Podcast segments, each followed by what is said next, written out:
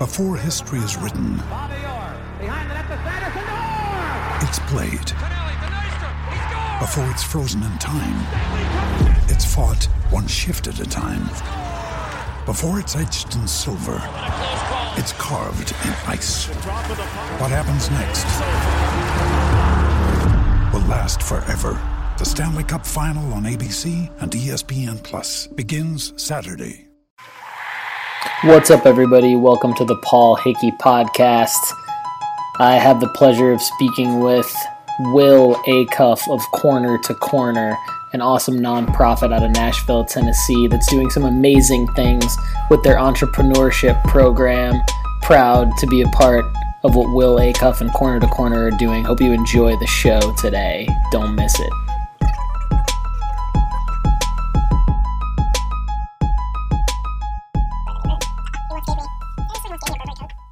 All right, welcome to the Paul Hickey podcast. We are not fancy, but we love it. We're here with Will Acuff of Corner to Corner. Hey y'all. Super pumped to have Will on the show because I went to a Nashville Chamber East coffee and I saw a lot of really quality people get up and talk. And then up comes Will, and I was like, this dude has passion, energy. He's dope. Like, he knows what he's talking about. He knows exactly what he's doing. And you, um, so I just kind of felt instantly connected to you through your passion for what you do. Yeah. And um, we've met a couple times since then. Thanks Mhm. for thanks for being on the show. Uh, basically, the podcast is just about getting to know our guest Yeah. and um, having you tell your story and then all the different things that you have going on. So we'll get into that. Um, Why don't we start with you and your kind of origin story? Tell us a little bit about yourself and yeah. so we can we yeah. can connect. Uh, well, the cliff notes of my origin story: born in the South, Durham, North Carolina. I'm not going to say what year. You can guess by this silver hair here. Uh, but uh, about age three, moved to Massachusetts, um, and then ended up growing up about 20, 25 minutes outside of Boston, um, in a predominantly Portuguese neighborhood. Had a very fun and exciting upbringing that I thought was pretty typical uh, where my dad uh, started a church. He was what they call a church planter back in the 80s. And a church that started in the office of a gas station, um, you know, with like a handful of people. Uh, probably seemed pretty sketchy, you know, at the time. Like, you mean a gas station? I've never heard that before. Okay, That's that's okay. awesome. Yeah. Uh, and it ended up being this huge church. Um, and it was mostly people um, coming to find out about grace for the first time. Um, and so I grew up in that environment. It was a lot of fun, very exciting. Uh, I was one of four kids, um, but always knew as soon as I turned 18, I wanted to head south again. Okay. Um, just had this kind of fantasy about what the South was, you know. Um, and Boston is super cold, and I Yeah. think uh, I have a theory that you have a certain number of New England winters in your blood, and once you go past that, you can stay, but you sink into abject depression. Um, Okay, And so yeah. I uh, I chose to leave before that happened. I can attest to that because I can no longer. I'm from Detroit, Yeah. and I can no longer handle any kind of cold. And I've Nope. been in Tennessee for 12 years, and I just can't do it. Yep, I'm Can't with you. any kind of yeah, cold. I have zero desire Yeah. um, to go back to New England ever. Yeah. Like, uh, so yeah, came to the South, went to college, uh, NC State University. Uh, came out At this that. point, did you have any idea what you wanted to do?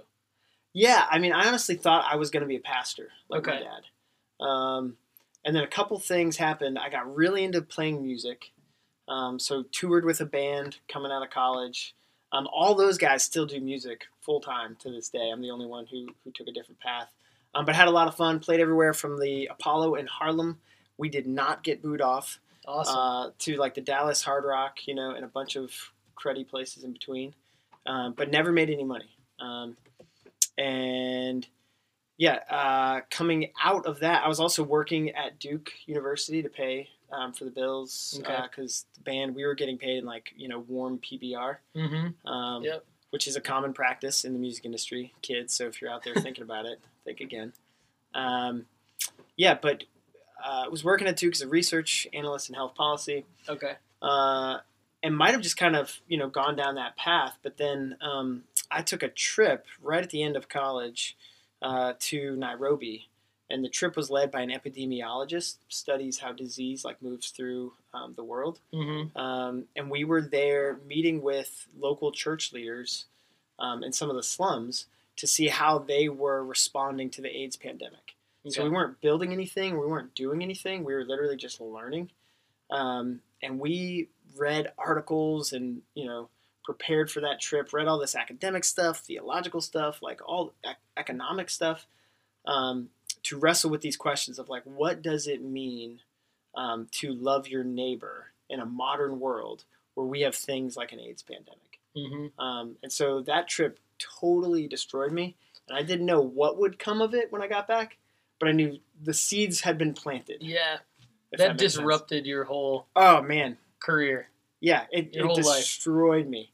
Like I remember coming back home, and like yeah, reading you know sad bastard books and listening to like sad bastard music and drinking too much at the time, Yeah. and not knowing what to do with Yeah. everything I'd seen and experienced. So what kind of snapped you out of that? What what happened to get you turn that into something productive? Man, it was years. Okay. I mean, for real. Uh, yeah, because I didn't know if that meant like I need to move to Africa Uh-huh. or you know go somewhere else, or if I needed to plug in more locally. yeah. Um, and really, when uh, so somewhere in there, I got married, um, and then my wife started volunteering as a two one one um, suicide hotline counselor. Okay. And so that started us as a family on the journey of like, okay, we can apply this stuff, um, this loving your neighbor and taking care of your neighbor here locally yeah. um, in a meaningful way. And really coming from the place of if you take Jesus seriously, uh, and just a quick reading of the Gospels would tell you like Jesus fed the hungry, healed Mhm. the sick, like all these different things. He wasn't showing up and being like, I just have this biblical message about God, but all that other stuff, good luck. Yeah, he was leading by example. Yeah, yeah, Yeah. leading by example, and also kept saying like, "This is how God loves you, and I'm Uh-huh. showing you." But yet, my own experience had been like mostly church stuff, but not impacting the wider community. And my wife and I moved to Charleston, South Carolina. Okay. Didn't know a soul, um, and at the time, we moved predominantly into a lower income neighborhood where I didn't know anything about gentrification. Didn't know that we were seen as a symbol of that. Mm-hmm. Um, I tried to get to know my neighbors, and they were like, "Go home," like Okay. you know, um, and it was really discouraging. But again, didn't know the racial history of Charleston. Didn't you know? I was kind of like the kid who walks into a movie that's been going on for two hours, Yeah. right, and doesn't know at all the plot line. What's happening? yeah, I was Yeah. like, is this a comedy or a tragedy? I'm not sure, Yeah. right? Um, so that happened, and then um, when we left Charleston to come to Nashville, um, I remember right away we were struck by just how neighborly everyone was Mm-hmm. that even if there were some deep divisions maybe under the surface at least on like a day-to-day level you could engage with your neighbor Yep. um, and so we moved uh, kind of off of dickerson road uh, over 11 years ago um, and right away tried to plug into the neighborhood Okay. um, so my wife was trying to get a job in a nonprofit and I was just volunteering with um, stuff that Goodwill was doing, stuff that tutoring programs, local schools, stuff that the Y was putting on, like anything we can get our hands on. Um, and my wife ended up working in the uh, men's prison and then the women's prison for a total of Wow. five years.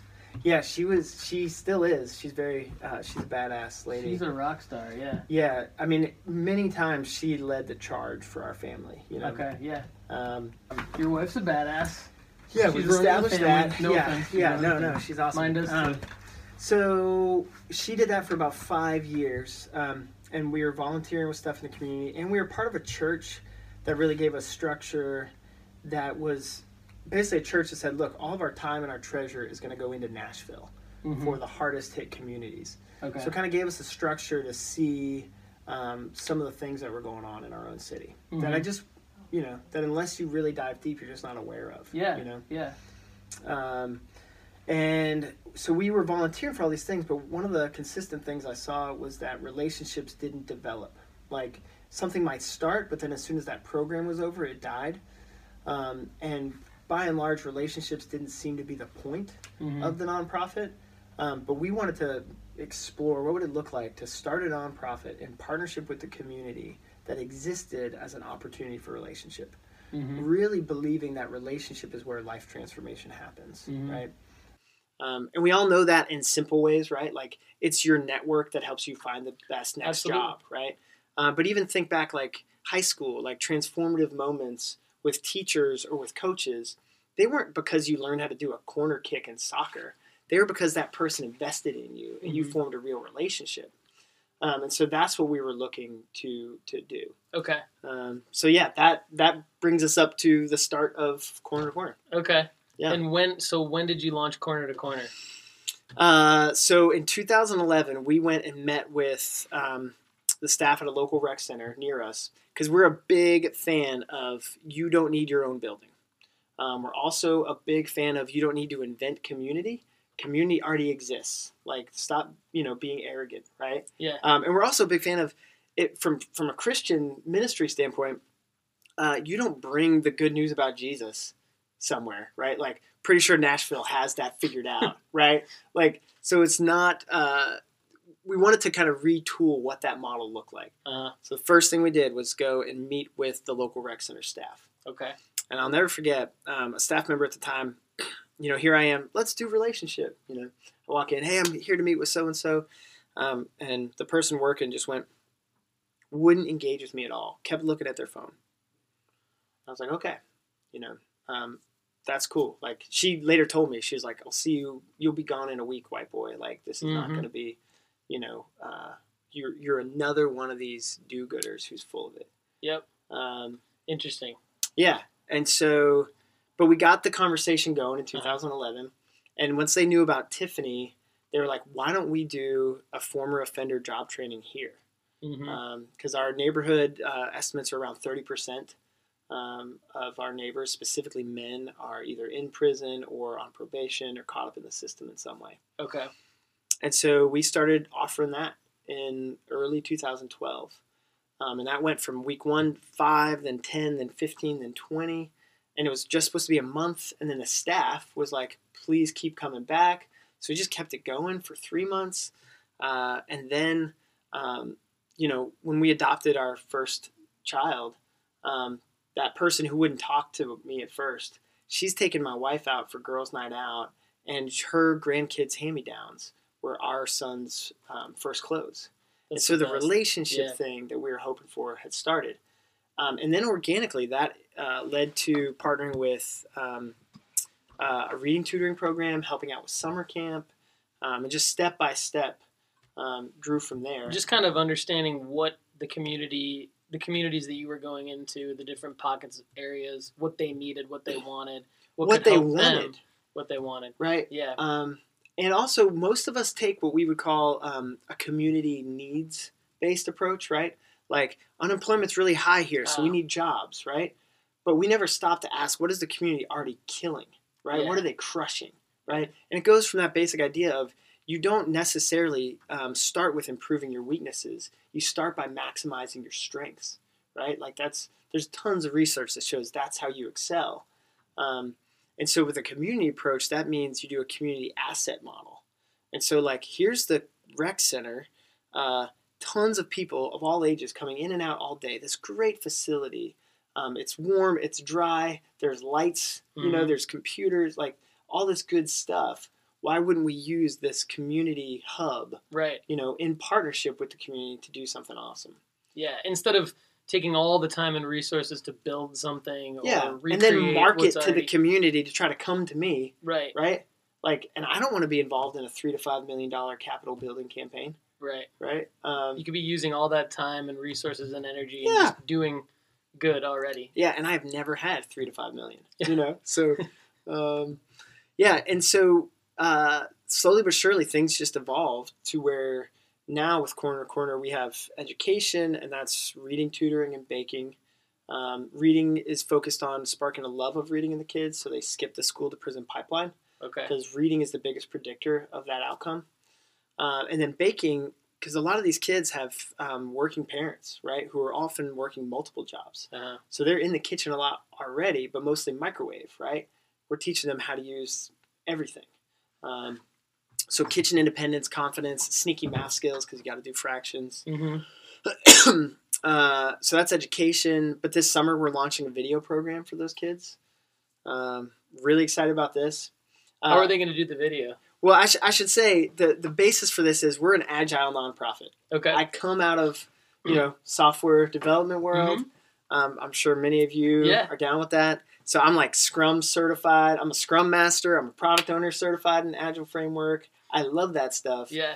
And I'm a big fan of if something's not working, blow it up. Yep. Right? Or tweak it, iterate until it's good. And it's hard to get kids to fall in love with reading, like of any background. So we were just scratching our heads, like, all right, we're getting some good results here. We continue to grow and, and tweak this. But what if we also launch something new that was drafting off the kids' love of movie and video? hmm And so we're going to watch one of their favorite movies, and then we're going to bring in the script and show them that this started as reading and writing. Um, and then we're going to write their own stories with them, turn them into a script like they can actually see. You know, Love it. Um, and then we're going to film them on iPhones, just like we're doing That's right now amazing. Love that. and then have a community screening. So inviting parents, grandparents, friends, treating the kids like movie stars, Yeah. right? Like my hunch is, and, and granted this is a hypothesis, is that that will make the kid love reading more. Sure. That that's going to be such a grand slam. It's not even funny because they're So going to. I mean, yeah, that's really exciting. Yeah. It, it's going to give them such a sense of ownership and a sense of self belief that they can do this for the rest of Mhm. their lives. And, it's useful. Right. It's like for me, I I get like my mental health strength. Thank you. I get like my mental health strength from constantly working out, fitness, eating right, and also um, blogging and creating content. So Yeah. part of the reason why I do this podcast, I don't have. Well, I need to get out from behind my computer and Yeah. and meet with people, but um, the real reason why I do it is because I love creating content. And so what you're doing is you're giving all of these young people Yep. the tools and the knowledge and just the, the self-belief and self-confidence that they can do that Absolutely. and that that's going to be something that they can take with them for Yep. the rest of their lives and what it Yeah. doesn't matter about like whether they make money off of it or anything No. it's going to make them just a confident more confident person Yeah, and the idea of like I in everything we do, we're trying to make people producers instead of consumers, right? Or rather, producers instead of just consumers. if you can create something Mhm. you don't have to buy something you don't have to get Yeah. the need of, of, of uh, like how do i fill my time i'm gonna Yeah. go i'm gonna go try to buy Yeah. something right Same with um, so in our economic development side, we traditionally just did former offender job training with Tiffany's deep skills in that area, but we were seeing that we could help guys get what I'd call right now jobs. Mhm. They're making eleven to thirteen dollars an hour, and they were getting thirty five cent an hour, you know, increase year over year. Mhm. right? Well, the MIT living wage calculator says that if you're a single parent with just one kid in Nashville, you need to make about $22 an hour, okay right? So where's that gap coming from?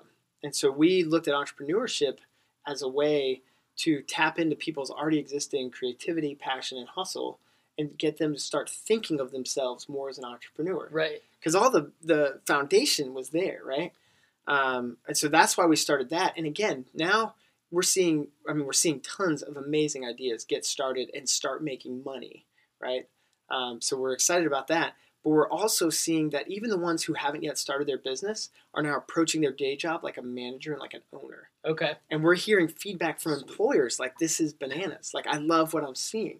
And again, it's that shift from I'm a consumer to I'm a producer. Right. I Um, love that. That's awesome. And that's where you and I really connected was on the entrepreneur Yeah. entrepreneurship sort of Yeah. tip where you have so talk about that program Yeah. and how how that's going because Yeah. that's that's love something that I'm fascinated by. Yeah, I absolutely love this. And if you're still watching, thank you. Um, yeah, so the idea is um, the neighborhood already has entrepreneurs. They don't call themselves that, right? But they do three to five different things in a given year to make their economic life work, Mhm. right? So maybe that's multiple jobs. Um, maybe that is in the summer cutting a few yards. Uh, maybe that's selling plates, right? Mhm. Fish fry, what- like there's things going on, right? Yep. So the idea is simple. How do we take one of those things and then grow it by 20%, right? And with just some basic business knowledge, how to plan, Okay. start, and grow, right? Um, that we think we can see that. Um, and so we found a curriculum that had been crushing it in neighborhoods like ours down in Chattanooga and that had moved into Memphis, New Orleans, Grand Rapids, Cincinnati. And we said, cool, let's bring that here. So we licensed it, paid for that to come here, got trained up by their leadership, um, and in 2016 we ran our first cohort in a local rec center, right? Because part of the barrier to entry is our community is not going to go to a place that's mostly aimed at MBAs, Mhm. right? Um, they're not going to get in line for a traditional accelerator. Um, because again, most accelerators, we have this um, Silicon Valley mentality of like, let's see hockey stick growth, Yep. right? Um, so how do we support local neighborhood Right. small businesses? So we started that. We had uh, something like 13 or 14 graduates that first cohort. Um, Strong. Yeah, it's huge. Really strong. Um, yeah. One of And you're doing, and so sorry, you're doing like what again? What they want, what, what they're Yeah, yeah, yeah. doing. It's just it's take what you already do, yeah, whether it's garage sailing or Whatever it is, and let's just help you increase it by twenty percent. Yeah. yeah, and we're. Uh, and what's funny is for most of these, they're seeing way more than 20% um, that actually turn into businesses. That's awesome. Um, like we had a guy who wanted to start. Oh, we also emphasize starting small, so you can start now. Um, Yep. And so, like, if you were thinking restaurant, no, let's back that down to a catering outfit. Okay. Right? Um, let's see if we can get some financials down in a flow for how to Yeah. do that well. Um, and so we did that with one guy. Um, it's amazing business. Um, and last year he made something like over 25 grand That's in his side hustle, um, which is over the SBA average. So, Small Business Administration actually says if you have a side hustle, on average, you'll make around twenty-two thousand dollars a year, um, which is amazing. That's great. right? Yeah. Because Yeah. that is- supplementing what else, what the other thing you're doing. and- Absolutely, because that puts you above the poverty line, right. right? Because the reality, like somebody asked me the other day, what does poverty look like in Nashville? Um, I think poverty looks like a single parent who gets a flat tire, and because of that flat tire and that toe, um, they lose one of their jobs that they can't make it to. Mhm. They borrow and get enough rides cobbled together for a few days, um, but then they tap out of that network of support. Sure. Then they have to get a payday loan to pay for that tire, right? Mhm. Now they're paying $120 on a $400 payday loan because they had Yeah. to roll it together with the last one, Yeah. right? That means they're one more flat tire away from eviction, right? Like that's what poverty looks like. Yeah. So if suddenly you had an extra grand or 1500 a month, we're It's talking four new tires, Yeah. Uh, down payment for your first home, maybe. We're Yeah. talking a kid's college saving fund. Um, and so, yeah, and national data shows this is from the Kauffman Foundation. There's a potential uh, 10,000 more small neighborhood entrepreneurs um, just in some of our minority communities here in the city. Um, and if those 10,000 are making on average that 20K from the Small Business Administration, $200 million of annual economic impact. Yeah. Um, so that's like, I'm obsessed with that goal. I'm super pumped too because I feel like with technology Mhm. and and the the devices that we're using even just to do the podcast right now Yeah. they can do so much anybody can do so much and uh, i'm excited to help out however i can Yeah, we've got Paul lined just- up to be a, a guest speaker. i am super excited to be a guest speaker i'm going to learn a lot i know i'm going to learn more than i teach uh, but what i do what i do talk about and what i what i am able to show i hope that that just helps scale Yeah, you know everyone's ability to do do what they want to be doing and yeah, make a little bit of extra money over the long term. But it you know like it's great because it's not going to be that hockey stick growth on the digital side either. It's Mm-mm. going to be just scaling what they already do. Absolutely. so if it's like slow and steady kind of face to face and building relationships that's really the right way to do it on Yep. the digital side too. So i Yep. think um, the two will play nicely with with one another. Yeah, slow growth turn tends to be stable growth, hmm um, and so we really want to help people see that Yeah. outcome. Yeah, because I think like you know everybody in the world can fall victim to like the entrepreneur being cool now and Yeah, and, yeah, yeah. and making needing to make a million dollars, and it's like I don't think people realize that. To your point about the twenty thousand dollars, like that's a lot of money for anybody to supplement anything that they're doing. Yep.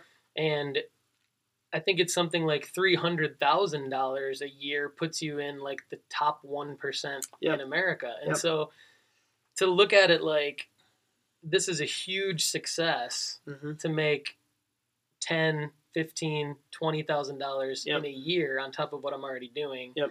That's I think the mentality that everybody needs to have. And then again, that's confidence. Yep. And then once you have that confidence and that self belief, then you really can take it as far as you want. Yeah, it changes all sorts of things. Yeah. Um, That is so outstanding. Yeah, and this again with the agile approach, we're seeing tremendous growth in this. So we started at one site, did one cohort, and then we expanded into North Nashville, where we are now at the McGruder Family Resource Center. Big Yep. shout out to those guys who donated this lovely corner corner office space. Um, and we did, uh, we tested two cohorts simultaneously last year, and it went really well. Um, so in total, we've launched close to 50 new entrepreneurs who've graduated. That's amazing. Um, and this year, our goal is to do 60. And so we had a really ambitious. We're expanding into three sites, and we needed to get 45 people registered. Um, and we had to close registration down a week early because we That's hit awesome. our goal. so Uh, what can people do to support this? Like, I mean, Yeah. wh- where does this go from here? You know? Yeah, great question. Um, I mean, we need more people to get financially engaged as Okay. donors. Um, we charge for the class because we think having skin in the game is important. hmm uh, but we charge hundred dollars, which is what it takes for the curriculum. Yeah. let me. Uh, see what we got here. yeah, this is the uh, we use the co-starters curriculum. They're good buddies. Um, but this curriculum really nice, something tangible you get to take home and work with. Uh, it we pay hundred dollars for it, and then we in turn charge our students hundred dollars um, that they have the whole ten weeks of the program to pay for. Um, but on average, it's costing us about twelve hundred dollars to take somebody through. Um, so we need more financial supporters um, because uh, we. Another thing I don't know if I said we pay and train local leaders to lead the curriculum because we really think it's important that local leadership owns it. Um, but yeah, takes you through everything. You know, knowing your customer, uh, how to get started, getting the relationship right, um, distribution, building the model to scale. Um, we get into financials, right? What do you need on day one of operating? What do you need as ongoing costs? Discovering your typical unit cost. We get into all this really good stuff. Um, uh, but yeah, we need so we need more financial support from the community. Because yeah, our goal is ambitious. We want to see 60 entrepreneurs, which would be over a million dollars of economic impact in That's the neighborhood. Um, yeah, so we want to see that happen. Um, we also need guest speakers. Okay. Um, this go round with folks like yourself, local community leaders. This is crazy. We have close to 50 volunteers making this happen um, in terms of Yeah, speakers. Okay. Um, Just in terms of guest speakers. yeah, Okay. um, which is huge because Yeah. three different sites, right? Yeah. And some nights we have two. I'm Um, pumped. I'm already booked. Yeah, yeah. I Yeah, knew we there'd be well when I so this actually I'm not trying to flatter you, but Yeah, like yeah. when you got up and spoke at the thing, I was like. I gotta connect with them now. Because like because your energy and your passion for it was like everyone's gonna want to be a guest speaker. Man, I appreciate So, that. And, I we've like- never had a guest speaker not want to come back. That's because awesome. what happens is, right, most of us, if we're honest, y'all, we stick to our own kind of subculture, our own neighborhood, our own Uh-huh. demographic, right? Yeah. It's almost like the water table, right? Like the water doesn't go to the level it goes to on like has some method or purpose. Yeah. That's just kind of where it lands. uh-huh. And people are Yeah. the same way, right? Yeah. Um, and what happens in this class is you have people from different backgrounds, different worlds, different economic stories coming together to share their knowledge um, with people who are taking those first steps. And to see the relationship spark between the business, you know, the guy who comes in who has successfully run, uh, like one of our guest speakers, he is the owner of the largest uh, solar panel farm in the Southeast you know, to see him cruise in and connect with a teen mom who wants to launch her own teen mom clothing store and employ other teen mothers. Yeah. Like, when were they going to hang out? No, yeah, I know. Right. That's amazing. I love this stuff. I mean, I've always like for me, I get excited because I love business Yeah. so much. Mhm. and I've always wanted to be able to help people, but Yeah. I'm not I'm not naturally someone who I mean talk to my wife like she's the one in our relationship that's the Yeah. better half that's going out and saying we need to help same people. here. Same here. I, I feel you on that. And so I'm excited that I can do something that I'm passionate about in some way to help people and and I'm talking about like a fraction of a percentage obviously but what you just said is like how on earth would those two people be talking Yep. other than the biz the love for the business that Yep. they have and you're just connecting the dots and that's amazing. Yeah, Yeah. because like we. Oh, I think you're getting a call. Oh, that's my dad. Nice. Sorry, dad. This is again why we do two different. Oh I like it. Obviously, Um, I have a lot of editing to do. No problem. It's all good. Um, yeah, I was just gonna say, um, it's also fun because we don't tell a student if their idea is gonna work or not, right? yeah. Um, we we tell them to talk to potential customers. They will validate the idea. Mhm. Because personally, I would have I would have passed on Instagram. You know? Yeah. Like, so who Yeah. am I to tell you your idea is good or not, right? Right. Right. Um, and what's fascinating, like, is someone who loves business. Like, there's a there's we know what a business model is, right? Mhm. Like, sell it for more than your operating costs. Yeah. You know, like on some level, there's some fun, foundational ideas. Yeah. Um, but you end up finding out about like, uh, oh, brow and uh, lash um, beauticians and what their markup rate is, and like. I'm like, man, I want to get into that. Yeah. like, how do I support that kind of business? Yeah. Because your markup is insane Yeah. you know um, and so it's For fun sure. to see how people's passion and creativity can be used in a way that i never would have anticipated Yeah. um, That's Yeah. awesome. Yeah. Um, well, cool. Well, thank you so much for being on the show, Will. Uh, yeah wonderful to be here it's amazing to uh, get out and get to see such a cool facility. This is a great, great spot. I love everything that you guys are doing. You're kind of like a lean. I feel like you're almost like an original lean startup where you're like, we don't need an off. We don't really need an office. Space. yeah this is really donated need- space we should say in a facility um, that is run by other nonprofits who are like do you want literally a corner for corner to corner that's where we are Beautiful. and uh, and we want to stay that hungry. Like I want me and we have two staff people. That's it. It's all of us. I want us to always be like, I don't know where the next paycheck is coming from. Like we got to go hunt and kill and do well. Yeah, Well, I hope this is just the beginning of uh, us being able to work together to to, to help each other out, and um, well, we're gonna we're gonna have a lot of good stuff good stuff to come. So thanks again for being on the show, and Yeah, uh, thanks for having for any me. of you out there, we'll put up some information um, Yeah. everywhere that we distribute the podcast on how you can help corner to corner. And uh, everybody have a great day.